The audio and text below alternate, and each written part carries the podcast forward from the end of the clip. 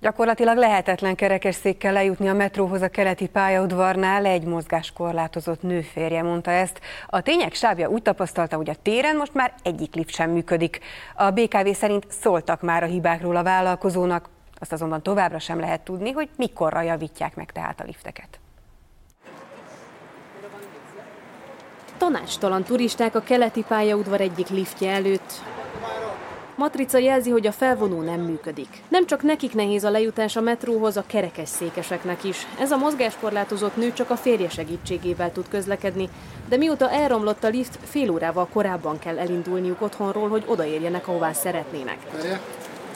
Emellett van még két teherlift is, azok viszont működnek. Ez nem arra van, hogy utasokra. Hát ez árufuvarozásra, vagy úgynevezett gépek szállítására.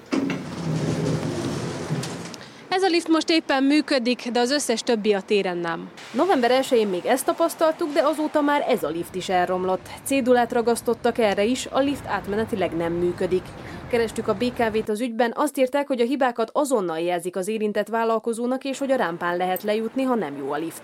Megnéztük ezt is a kerekesszékes nő férjével. Azt mondta, hogy nagyon rosszul lett kialakítva a rámpa. Megjegyzem, hogy a lejtő mellett ugye átkapaszkodó sem nincsen. Tehát ahhoz, hogy feljöjjön, vagy lemenjen egy kerekesszékes ott a lejtőn, ö, oda emberi segítség kell, tehát hogy aki tud mozogni. Tehát, hogyha mondjuk egyedül menne valaki, akkor, akkor nagyon veszélyes lenne, de szerintem érdemes lenne megmutatni.